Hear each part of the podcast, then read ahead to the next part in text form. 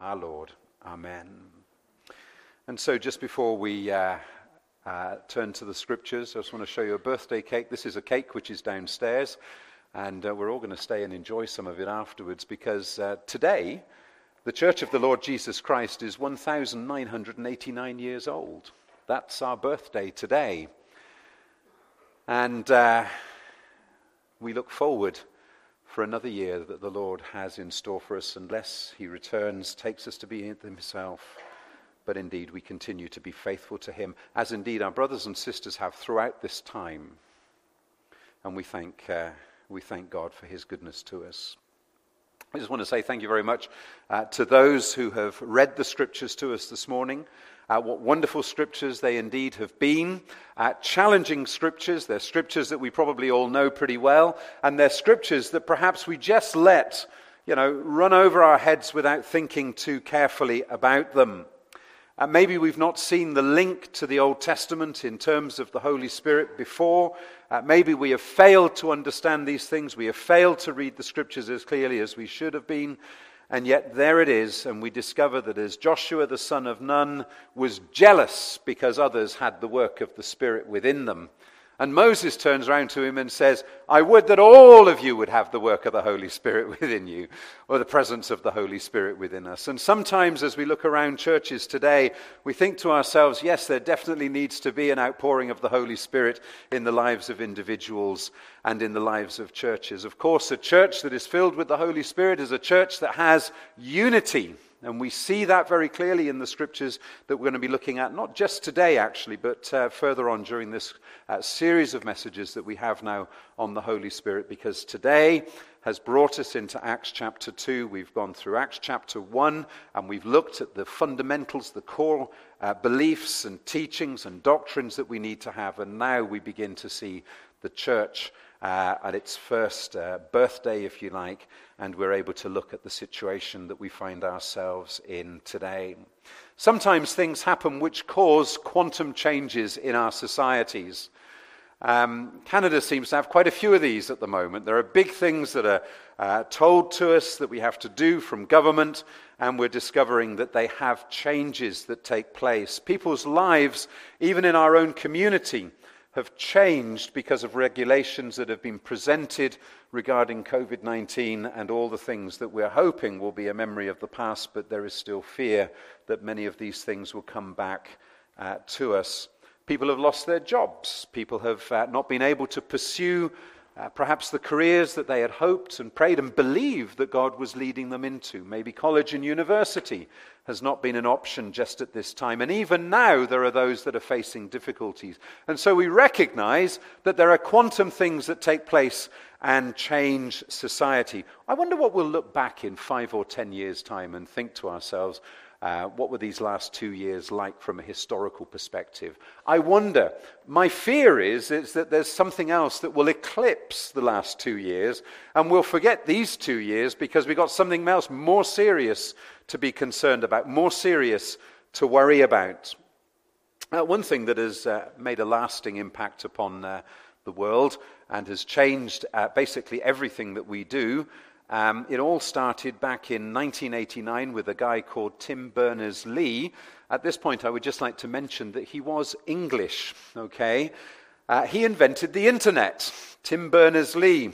Uh, he worked for uh, the um, particle physics laboratory in CERN in Switzerland, and he was discovering that all these scientists were unable to talk to each other to find out what was going on. So he sat down, he was a computer uh, software engineer, he sat down and he just thought the internet up there and then. Now you could imagine this guy, can't you? It's his wife's birthday, and so he's going to the internet and he orders her flowers, he books a table at a restaurant, then he remembers that he hasn't renewed his driving license, so he goes online and does that. And every time he goes online and he's doing these things, he's thinking to himself, oh, I invented this, okay? And everybody in the world is using the internet because it's called the World Wide Web and it has changed everything. And it hasn't just changed the way that we order our wives' flowers. Okay? It's made a massive change to our societies.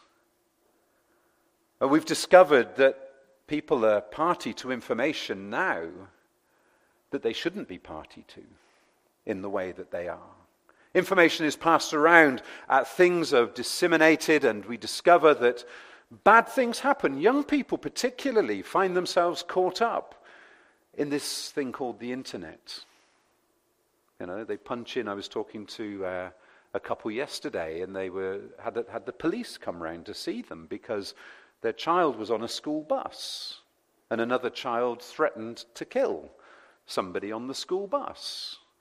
And then they discovered that, remember, the internet forgets nothing, so if you've looked up something on the internet, it will remember you, okay?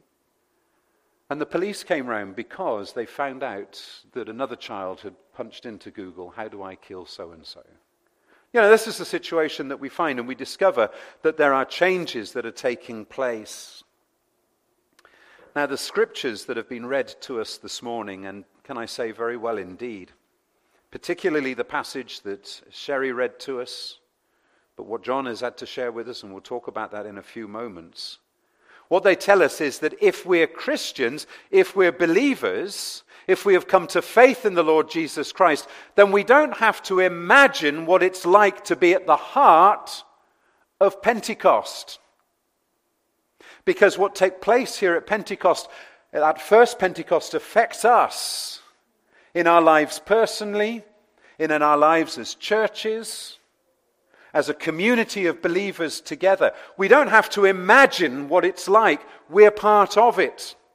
Now, sadly, many people, many Christians today get the impression, well, you know, it was great back then. God worked in a wonderful way, and of course, He did.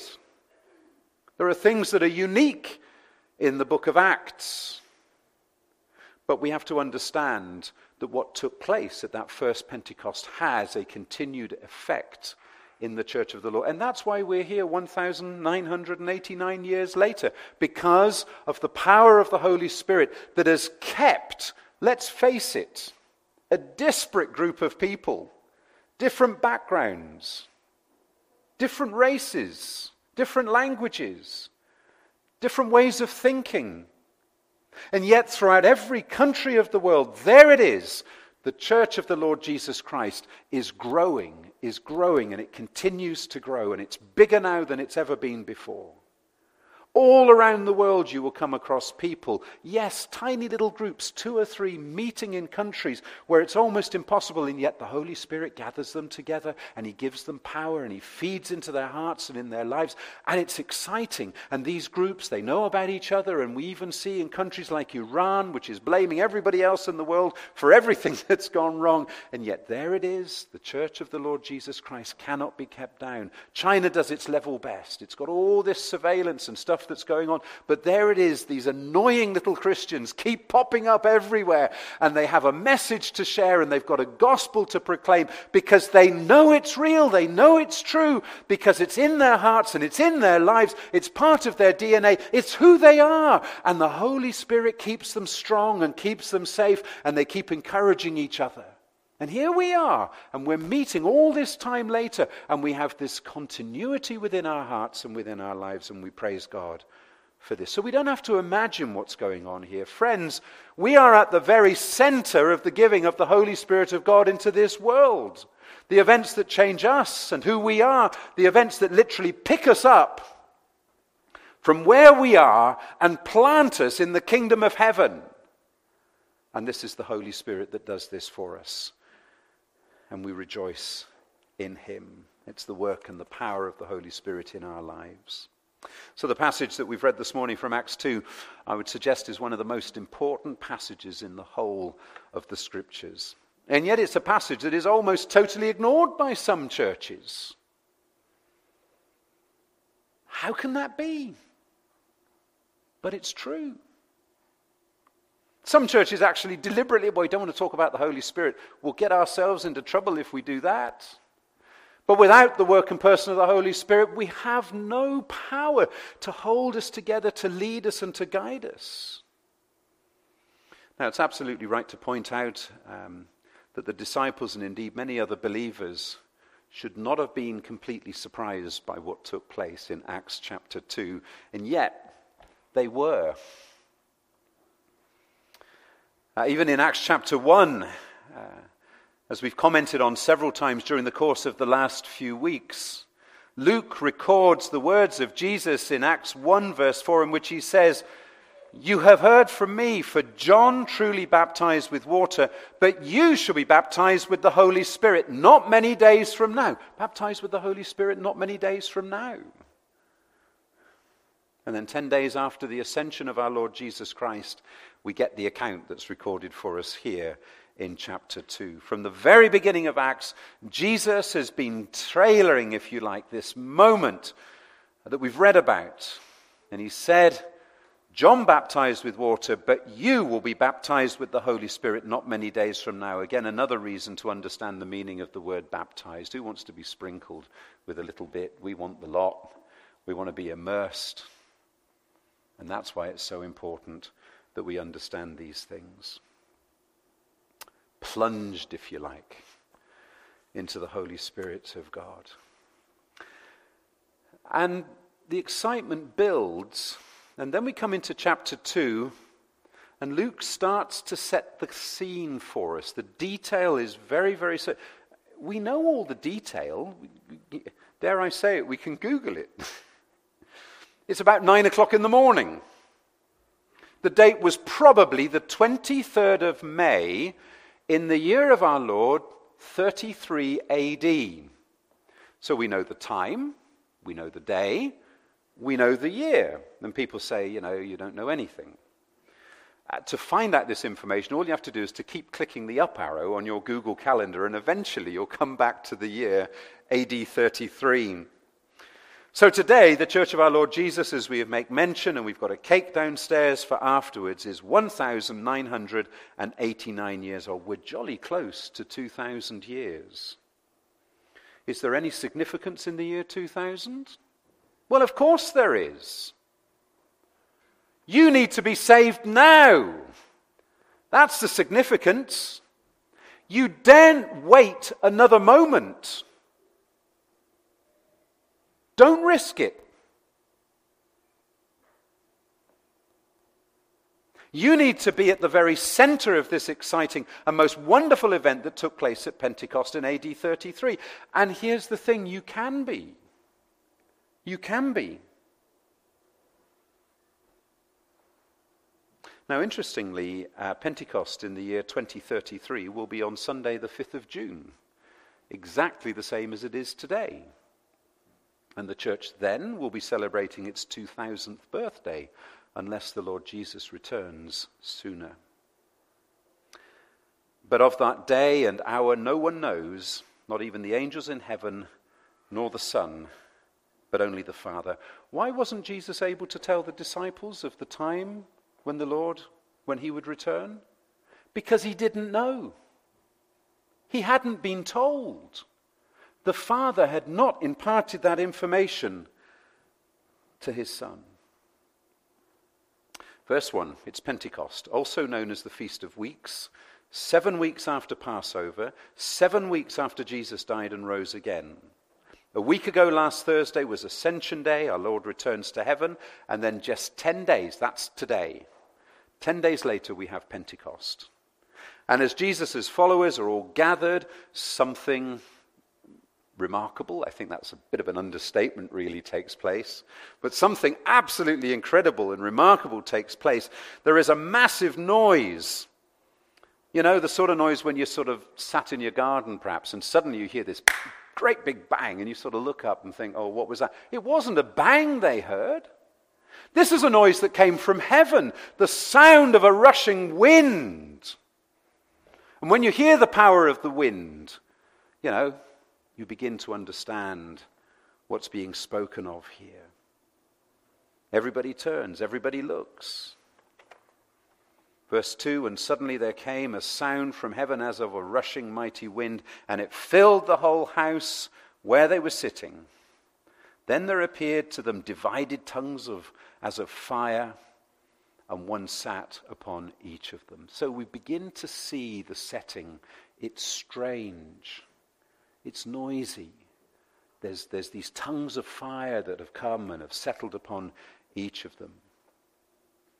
And in any case, if you're still wondering what's causing it, verse 4 goes on and says, And they were all filled with the Holy Spirit and began to speak with other tongues as the Spirit gave them utterance. It is God in the person of the Holy Spirit who is responsible for absolutely everything that is going on here in the scene that we have set before us.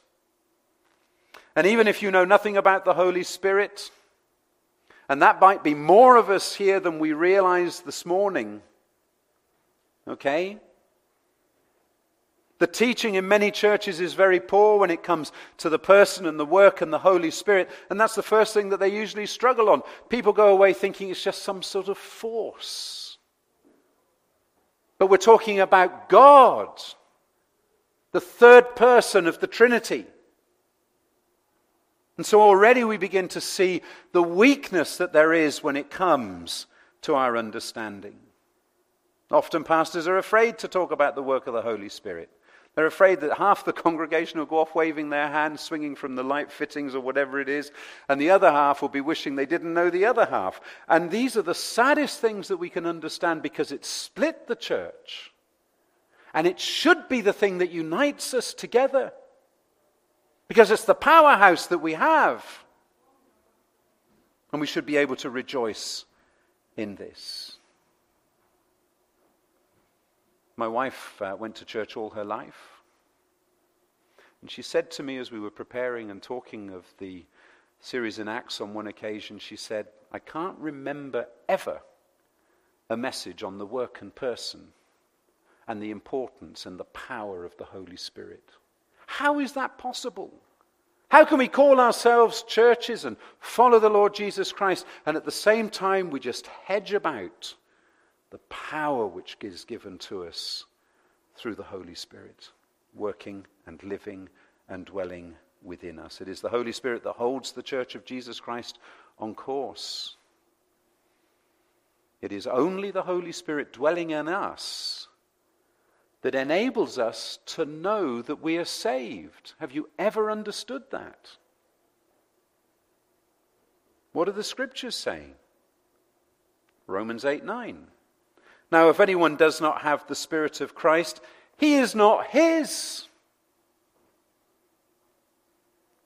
Can the scripture say it any clearer than that? And then you get people in churches, you talk to them. It's a bit like in Acts 19 when Paul meets the guys and he says, You know, well, what were you baptized into? And they say, We've never heard of the Holy Spirit. Now, if anyone does not have the Spirit of Christ, he is not his. Then, verse 11. But if the Spirit of him who raised Jesus from the dead dwells in you, he who raised Christ from the dead will also live to your mortal bodies Give life to your mortal bodies through his Spirit who dwells in you, through his Spirit who dwells in you. The words are repetitive, and they're repetitive for a reason. Now, from the description of Pentecost, the way that the event is presented, the lead up to Pentecost as Jesus spoke it to his disciples, all tells us that it's very important. And as I've already said, in Acts 2 is one of the most important passages in the New Testament and the whole of Scripture. So let's look at what's happening very carefully. This is only just a beginning of our messages on, uh, on the work and person of the Holy Spirit. There will be several more messages as we look through that, and I hope that people will be wanting to come along to find out more for the impact that it has in our lives and in our churches, because we need to understand these things greater than we have ever understood, I think, before. So, first of all, there was a large crowd gathered in Jerusalem, and I congratulate Sherry for attempting to say all those names. They weren't easy, and uh, they certainly aren't overly straightforward. Why would the scriptures have this long list of uh, different places? To emphasize the fact that the people had been brought in. This is all planned and orchestrated by God. This is the beginning of the church. And the date and the time, everything is so vitally important. And so all these people come from all over the known world and they're gathering there in Jerusalem. There's this large crowd. Uh, verse 6 tells us that the multitude came together. Um, who were these people? Well, verse 5 tells us, and they were dwelling in Jerusalem, uh, Jews, devout men from every nation under heaven. People from the whole world. So you see that verses 9, 10, and 11. Why were these Jewish people in Jerusalem at this time? Again, very, very important, because they had gathered for the temple feast of Shavuot, or as the Greeks called it, Pentecost. Jews who were able to travel were expected to travel back to Jerusalem for the gathering of this great feast. What did the feast commemorate? It commemorated Moses receiving the law on Mount Sinai. Now, how, how significant is significant that is? So the feast is to commemorate, or the Jews commemorated the receiving of the law. But what do we commemorate? We commemorate the receiving of the Holy Spirit. But you see the link that there is and why it was so significant. 2 Corinthians 3, verse 7. We have to read this one. What, a, what an interesting verse. It says, But if the ministry of death, whoa, if the ministry of death, written and engraved on stones, well, we know what those stones were, was glorious, so that the children of Israel could not look steadily at the face of Moses because of the glory of his countenance, which glory was passing away, incidentally how will the ministry of the Spirit be more glorious? Verse 13 Unlike Moses, who put a veil over his face so that the children of Israel could not look steadily at his face of what was passing away, but their minds were blinded. For until this day, the same veil remains unlifted in the reading of the Old Testament because the veil is taken away in Christ. Now, do you not see the significance and the importance that we have here? The veil is removed in the Lord Jesus Christ. Verse 6 At this sound, the multitude came together, and they were bewildered because each one of them was hearing them speak in his own language. And they were amazed and they were astonished, or as verse 12 puts it, so they were all amazed and perplexed, saying to one another, Whatever could this mean? Do you ever have times like that in your life where you see things going on and you think to yourself, Whatever does this mean? What's going on? I mean, I'm brave enough to admit it. I have it quite often. My wife's talking to me, and I'm thinking to myself, because I'm not listening properly, I'm thinking to myself, whatever does all this mean? It's usually a long list of things going on about the children, the family, and all the rest of it, and I'm not listening as I should have. We've just got a new um, uh, curriculum for our children for homeschooling, and uh, I've been trying to absorb the information, but there's only so much a chap can take if you get my drift, and you have to, uh, to leave it to someone else. But this is, this is the question that is presented here. What does this mean? And it's the question, I guess, that a lot of us have in mind.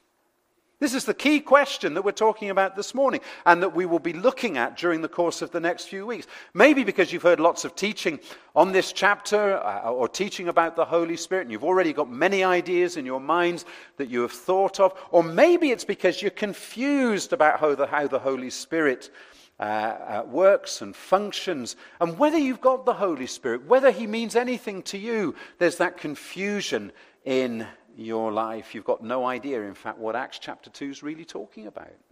You know, people speaking foreign languages and stuff like this. What, what, what's going on here? Either way, the question is what does it mean? A great question for us to answer, but of course, what we want is for God to answer this question clearly for us. Because many people write books on the work and person of the Holy Spirit. There's probably more books on the Holy Spirit than you can shake a stick at in, in any sense. And we come up with whole different ideas and angles. But what we want to know is what does God say about it? You don't want my views and opinions particularly, do you? What you want is God's word. What is it that God says about these things? And where do we find that? We only find that by reading the scriptures. We don't go off and follow other people. We come back and we follow the scriptures. We read what God has to say to us. What is the leading that He has? We want God to speak to us. And this evening in our gospel service, uh, when we look at Psalm 29, if anyone knows what Psalm 29 is, I think seven times repeated, it's the voice of the Lord, the voice of the Lord, the voice of the Lord. And how often do we ignore or do we put our fingers, metaphorically speaking, into our ears and not listen to what God has to say to us? And that's what can happen in every aspect. We want what God says in the Bible to answer the question that we have raised. You know, what does all this mean? which is why it's great that Peter gives us the answer. The inspired word of God here gives us the answer. The Apostle Peter, God's hand picked witness. And uh, as we look at this answer during the course of the next few weeks, uh, we're looking forward to hearing what the Lord has to say. So please keep coming back Sunday mornings and we'll look at this question together. So let's uh, begin to find the answer right now. Firstly, and this is the one point that we're going to make today because we've uh, got some folks to welcome into membership, and we've also got uh, Lord's Supper, which is important today, and, uh, and we've got our, um, our piece of roast beef in the oven at home on low, but we want to enjoy it, not have a burnt offering during the course of this afternoon. So, uh, so let's just, just answer this one question. Firstly, the Spirit has come on every Christian, every believer. Verse 14 But Peter, standing with the eleven, God's word, raised his voice and said to the men of Judea and all who dwell in Jerusalem, Let this be known to you and heed my words. In other words, listen carefully. For these are not drunk as you suppose, since it is only the third hour of the day. But this is what was spoken by the prophet Joel. And it shall come to pass in the last days, says God, that I will pour out my spirit on all flesh. On all flesh. And in the last days it shall be. God declares that I will pour out my spirit on all people, all flesh. Peter goes on and says they're not drunk, as some of you suppose. No, this is the fulfillment of what Jesus has been talking about a few weeks before. And this, in fact, is the fulfillment of something even more than that Joel's great prophecy in the Old Testament. This is the fulfillment of the promise of the Holy Spirit. God, the Holy Spirit, is the third person of the Trinity.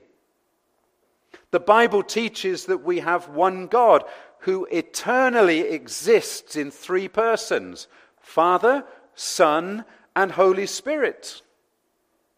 And we give lots of attention to the first two. And some churches, lots of attention to God. Do you notice they talk about God? They like to dwell in the Old Testament and they talk about God. And there's a problem when it comes to talking about the Lord Jesus Christ, the fulfillment prophesied and spoken of in the Old Testament and, uh, and then we. Why? Because suddenly it requires personal faith and trust in the Savior. There's a quantum shift that has to take place within our lives. So we talk maybe about God, about the Lord Jesus Christ, but when it comes to the Holy Spirit, often neglect is placed. God the Holy Spirit is the third person of the Trinity, and we're Trinitarians. And we give lots of attention to the first two, but then some people think the third is just a force, just a power.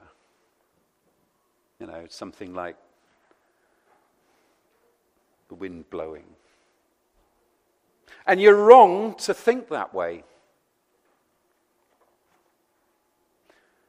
No, the Holy Spirit is also a person who's fully God, as much as the Father and as much as the Son, and has existed in perfect unity with them for all ages past.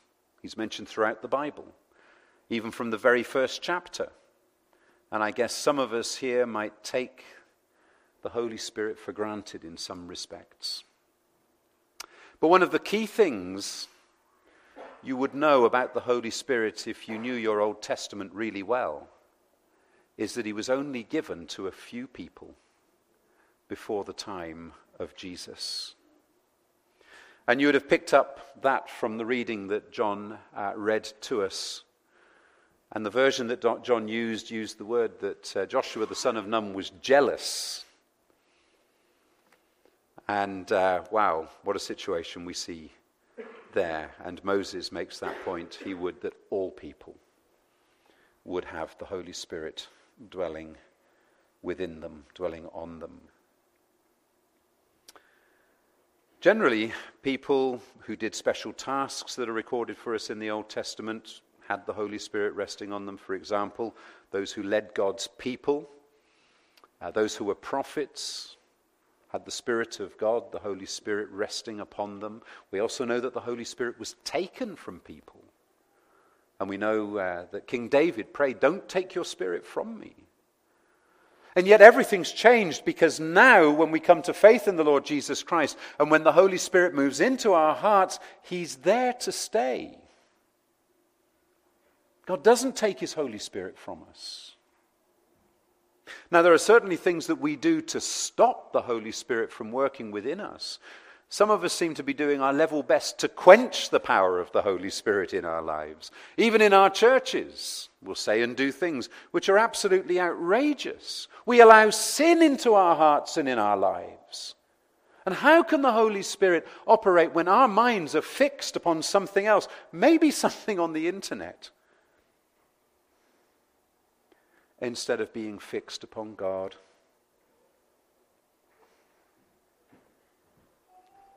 Instead of waiting for God.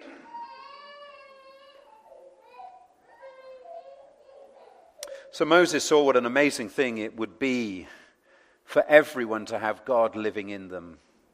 And he looked down through the annals of time and he saw Jesus. In fact, in Deuteronomy 18, verse 15, we read these words. Again, words which we don't often think about, but they're stunning and important. It says, The Lord your God will raise up for you a prophet like me from among you, from your fellow Israelites.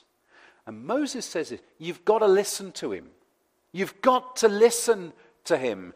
And this of course, was Moses speaking about the Lord Jesus Christ. And then a thousand years later, the prophet Joel comes along and said exactly what was going to happen. And then Peter quotes Joel here from verse 17 to 21 In the last days it shall be, God declared that I will pour out my spirit on all flesh, and your sons and your daughters shall prophesy, and your young men will see visions, and your old men, I guess old men fall asleep a lot. Is that the general gist here? I'm not sure. Shall dream dreams. And even on your male servants and your female servants in those days, I will pour out my spirit, and they shall prophesy. You see the idea? That day would come when the Spirit would be poured out on all of God's people, regardless of who they are, regardless of whether they're male or female, regardless of whether they're young or old, whatever their status, whatever they're coming from, they would get the Spirit. It was a huge promise. And at 9 a.m., at Pentecost, that Pentecost, something like the 23rd of May, 33 AD, the promise was fulfilled. The Spirit was poured out on every Christian for the first time in history. God, the Holy Spirit, came to dwell in every one of his people. I just need, as I mentioned earlier, but just clarify it again, uh, to say that we've got to be careful with the book of Acts because there's a lot in Acts that is unique. It's not to be repeated. The book describes events which kick started the church. And so it's describing, not necessarily prescribing. Many events are unique. They're not always normal. Indeed, even the way that the Spirit came in, this chapter is unique. Just like we don't look for another Calvary, we don't look for another Pentecost. It was unique. The Spirit was given. Every other time that the Holy Spirit is described as coming in Acts, it's never narrated like it is here in verses 1 to 3. But the Holy Spirit really is for every believer, every born again believer in the Lord Jesus Christ. And this is the single point that we're making this morning. I look at the end of Peter's sermon, and you could say that a theme verse for the next few weeks is recorded there. Peter said to them, uh, to those who had gathered there, chapter 2, verse 38, Peter said to them, Repent and be baptized. As we've said so often, look at the order of these things. Every one of you in the name of Jesus Christ for the forgiveness of your sins, and you will receive the gift of the Holy Spirit. All these things are linked together. For the promise is for you and for your children and for all who are afar off, right the way down through the, hour, the, the, the, the annals of history, the annals of time, to everyone whom the Lord our God calls to himself. Every person who puts their trust and faith and belief in the Holy Spirit, the Holy Spirit, uh, in the Lord Jesus, the Holy Spirit is imparted to them. Yes, it's a unique moment in history, but it's produced a massive change. From now on, the moment anyone becomes a believer, the Spirit always comes to live in them. And that means that if you're a Christian, you have God living in you. That's us. We have the holy God who created the universe living within us. Could we ask for anything more? Of course not. If you haven't trusted in the Lord Jesus Christ yet, you need to. Right now. But if you've done that, then you have the Holy Spirit. And you're caught up in this momentous moment in history. You're part of Pentecost. You're part of Acts chapter 2. You have God living in you. Let's pray. And so, our gracious and loving Heavenly Father, we come and are humbled.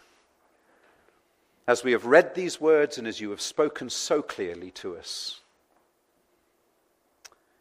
um, we belong to you because you live within us. And it's that that makes the difference. And, and our hearts cry out for those around us, friends and neighbors, people in our family And they've managed to get themselves to believe some ridiculous story that just being religious will fix it all for them. And that's as ridiculous as you can ever get. Because the faith that we have is personal, the God that we have is personal, and it is He living in us through his Holy Spirit that gives us the assurance that we belong to him. So bless us, we pray this morning, in Jesus' name. And as I say, next week we'll be unraveling how a bunch of nobodies became somebodies who were able to preach the gospel to the whole world, and how a, a bunch of nobodies here in Norwich, Ontario, were able to become a bunch of somebodies